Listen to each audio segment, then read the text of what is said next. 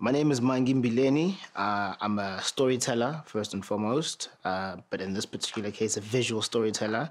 I think I've um, sort of tried my hand at directing. Uh, I'm a producer, content producer, and um, a partner at Love Affair Production, which is a content creation agency.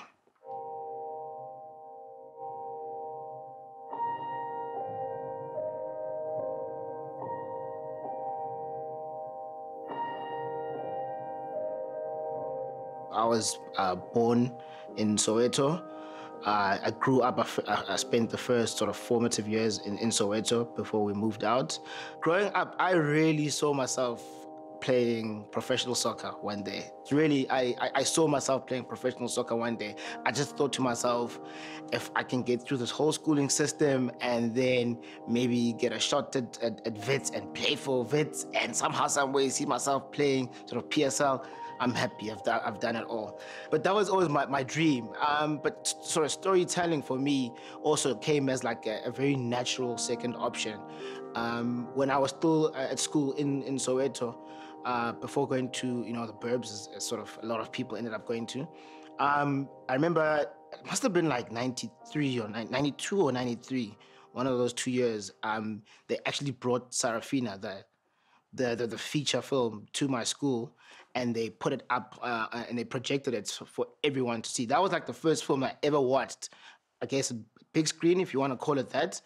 Um, and I was just like blown away. I was fascinated, but not just by the, by the medium, but just by the this idea of having to construct the story and just what an impact that story potentially has on an audience because it had a huge impact on me, and, and I could see I could relate to some of those issues. I could see myself, you know, in terms of the representation, and I was like, God, this is this is definitely something I'd love to tap into. Um, so I'm, yeah, a very inquisitive kid. Um, my my strength always lied in in art and history and English and just in, in communicating. So I was never like, oh, I'm definitely gonna get, get into film or TV. I just knew that storytelling has to play a big part of my my journey after after matric, I went to varsity in Cape Town. I didn't do the you know there's a lot of people in in, in our industry that you know went straight the the film route. I I wasn't a thousand percent sure. Um, which sort of exact direction I wanted to go. But what I what I knew is that I wanted to work in the media. I wanted to work with storytelling, regardless of of, of the medium. Um, so I think that's what led me to sort of deciding to uh, to go to UCT.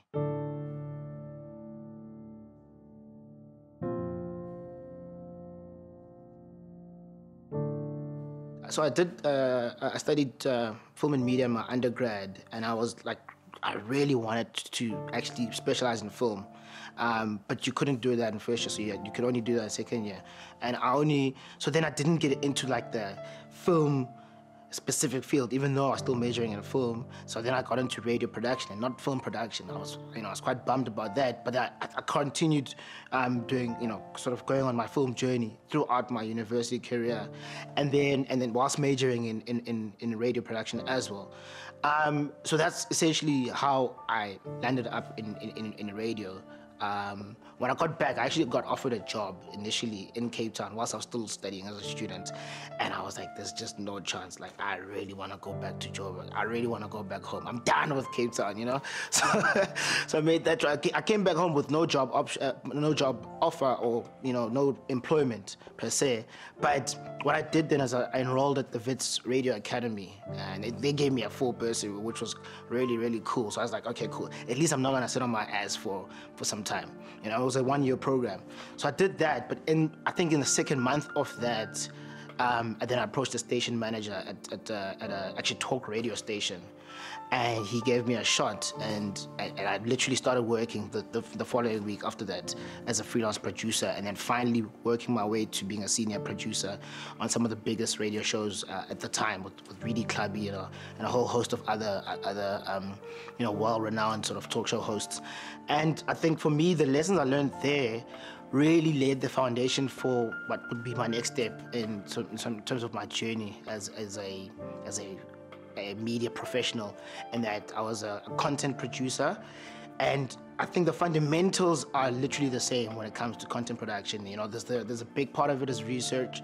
There's a big part of it is making those phone those phone calls, scheduling, etc., etc. A big part of it is that, and then being able to tell the story. You know, um, so I really applied those lessons going into uh, my next job. Um, I remember what I, I I watched the entertainment one day and I was like this is a really dope show. This is a really, and it was it was doing like some like really cool things that were quite groundbreaking at the time. So this is like 2010, 2011. Yeah, I was around 2011, and I was like, they were doing some really groundbreaking stuff in terms of the entertainment space. And I was like, well, I think I could fit in like really well. Plus, I'm tired of talk radio now. I'm tired of this this adult thing. I think that's where that's why my mom thought I was a journalist. um, and and so I actually I just sent them an email. I remember I watched the credit and I sent them an email. A company called uh, Afrikaans, and at the time they said, look, we're not we're not we don't have we're not taking anyone in or anything along those lines, but um, come a time where maybe we're looking, we'll get back to you. You know those you just think to yourself oh well okay whatever and i just continued with my life um, working in radio. And then like six months later i just got this email to be like yo listen I, you know are you keen to meet with us? Da, da, da. and i was like what? This is crazy. So i met with uh, i met with the, the guys that run the company. Um, and literally i think about a week or two later i, I started as a, working as a content producer then for uh, V Entertainment and that was a whole new journey altogether. I, I worked at uh, this production company that was producing uh, VNs, or at least the news inserts for, for V Entertainment for numerous years, almost five years.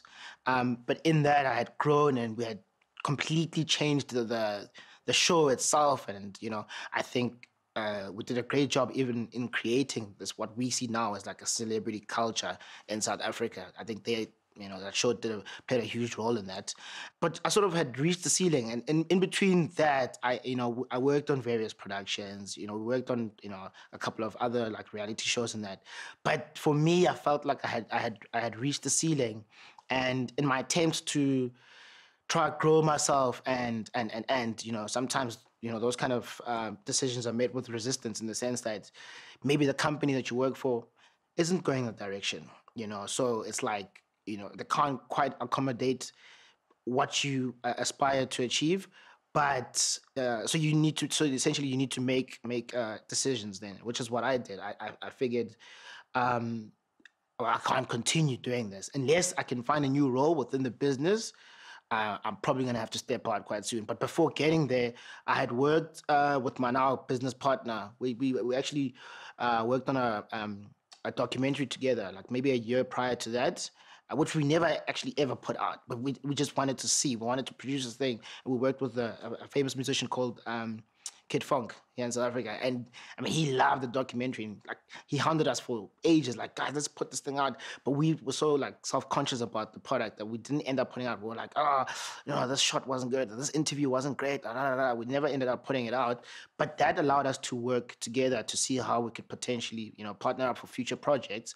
And, and, and, and, then we started uh, an, an, an, um, an online web series uh, called Unfiltered. And through that, we realized that, okay, cool, like we've got a product now. And we worked really, really well together. And then we were approached by a, a sort of blue chip company to be like, this is really cool. They saw this online. They were like, this is really cool.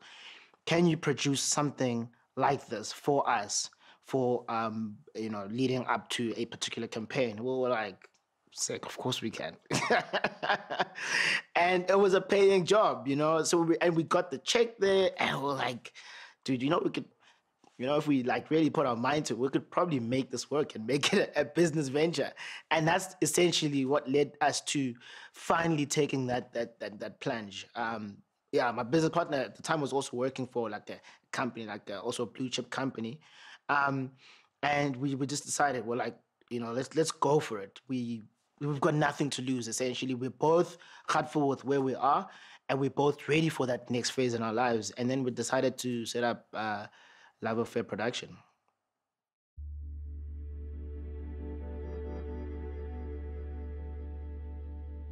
Anyone who tells you that they had no stresses and they went into entrepreneurship and it was smooth sailing from the jump is lying. You know, straight up, it's it's like 24 hour stress. Um, and so after we we sort of registered the company, we registered the company in December. But even prior to registering the company, we we're already in talks with um, with another company uh, who wanted to produce like a like a series of documentaries and we were like that's great but you know these, these things take time before you finally get to actually making um, the, the thing and we i think for the first couple of months maybe like the first three months like absolutely nothing. We knew, so we'd already signed this thing to be like, we're definitely shooting this and producing, uh, the, you know, these documentaries in the new year. But as to when exactly we're gonna start, we weren't sure. We ended up starting, I think it was April, sort of mid-April of the new year. So can you imagine the first was Jan, Feb, March, like just nothing, no work coming in, nothing. Um, I was also quite foolish uh, uh, uh in not saving enough money for for this. Like, you know, I was like living la vida. I was like, oh, you know, I'm gonna start this thing and I, um, and and in, in that sense, I probably should have been better prepared. Um, but the first three months where you absolutely getting nothing, there's no income, you really start thinking to yourself, you know, have I made the, the, right decision? But in between that, I think for me, what's really driven me is that in between that, crazy enough, I got approached for three job offers, three like separate job offers. I think maybe somehow, some way, um, someone said, look, Mangi's actually done with this thing. He's going to start his own thing or Mangi's free. Um, and I, I turned all of them down. And I was like, I've made this decision. I hope this decision works out. So I think when we started with our first uh, uh, production, um, then I was like, okay, we're working now. And it was, I mean, I won't lie to you, it was, it was like a decent paycheck then to sort of smooth the, the, the tide a bit and then to see us uh, through to the second half of the year. And uh, yeah, I think that's, that sort of stress then subsided and we, I guess, have managed to deal with the day-to-day challenges and the challenges of running a business as and when they come. Um, I think the biggest challenge though for us was because we've set up uh, this thing from scratch, you know, with no, not with not necessarily like a production in the bag already or a big deal in the bag. We actually started off with um, my friend's uh, brother gave us a 20k like interest-free loan. He was like, "Dude, you dudes will pay me back when you can." Which was really kind of him. So we started with that, and we are also fortunate to have uh, quite a fair amount of our own gear from just working, you know, and collecting throughout the years. And so we at least hit the ground running in, in that sense. We weren't stressed too much, um, and and at least our, also our families were quite understanding in that they'll help out here and there. Hey, rent ngapa, nishotanga ngapa. So you know, they'll help us out in, in that regard. But it yeah, it, it's been tough, man. It's been tough. But I think for me, the biggest lesson and what I've taken out from that is that I really know my business inside out. You know, there's no there's no part in the in the in the last three and a half years, there's no part of it I haven't been involved in. You know, whether it's the legalese, whether it's the sort of the finances and the monies and the accounts, uh, you know, or the actual productions and that. It's, it's like I've been fully involved in it, so that know, to this point where I'm like, ah, you, you can't lie to me. You can't, you know, you can't change me on this, you know, and, and that helps also in, in, in, in giving you value out there. You, you learn so much about yourself and you learn so much about what you can do and, and the product that you produce and that you can sort of almost command what you feel is, is due to you. In terms of the end game, I've never seen myself as like that person where I'm like, oh, you know, when I finally win the Oscar, then I'm done. I can call it a day, you know. Uh, although that would be nice, of course. uh, I, have never said that to myself. I've always said I'd love to con continuously evolve and continuously to grow. Um, so even with what I'm doing now, I mean, I'm starting to, I'm studying towards my, my master's, and that's focusing on directing and focusing on, on, on screenwriting. It's something that I want to perfect, and it's something that I want to hone. So you know, so that I can sort of take this and, and, and as a craft and literally grow, not just as a person, but grow my company and, and, and really make a difference in the sense of, you know, I think people underestimate how much stories change lives. You know, one of the, uh, uh, the, the programs that I watched as a kid was Yizo Yizo. That completely changed everything for me. I was like, this is incredible. This is, this is it. This is what I want to do, you know? And I think if I can change people's lives in that way. You know, even if I change 10 people's lives, for me, then I feel like I really would have answered my calling. Um, we have a long way to go. I, I look at my peers, and it's, it, I think it's, maybe it's a, it's a millennial thing. You sometimes look around and you feel like this person is like, is gone and they're doing so well and and and and this one just scooped up hella SAFTAs and this one just did this and this one is right now traveling the world and doing this and this and then you feel you know you get like oh my god what am I doing? I feel like I'm not going anywhere. Um, but I, I'm very like sort of steadfast on on on my vision and my journey and and yeah, I think I have a long way to go. I, I, think a SAFTA would be nice, and I think a feature film under my belt would be nice. But we're really like focusing so my biggest focus now is on sort of digital uh, uh, video production, but also just in creating a platform where we feel like this is a platform that's going to um, not only um, allow us to um, house our stories or house our content. Um, I want we're building a platform where we can then aggregate content from other regions within the African continent to showcase, but also to give, I think, young people an opportunity to, or not just young people, but people an opportunity to have a platform where they can have their stuff there, but um, also other people can see it and be like, oh God, maybe we should develop this into this and this and that, or should you know whether it's a broadcaster or a VOD service, whatever the case may be. That's like my like my next big thing is that. It, there's a lot of potential within the, the digital content space, and that's that's where I see my next uh, move going towards.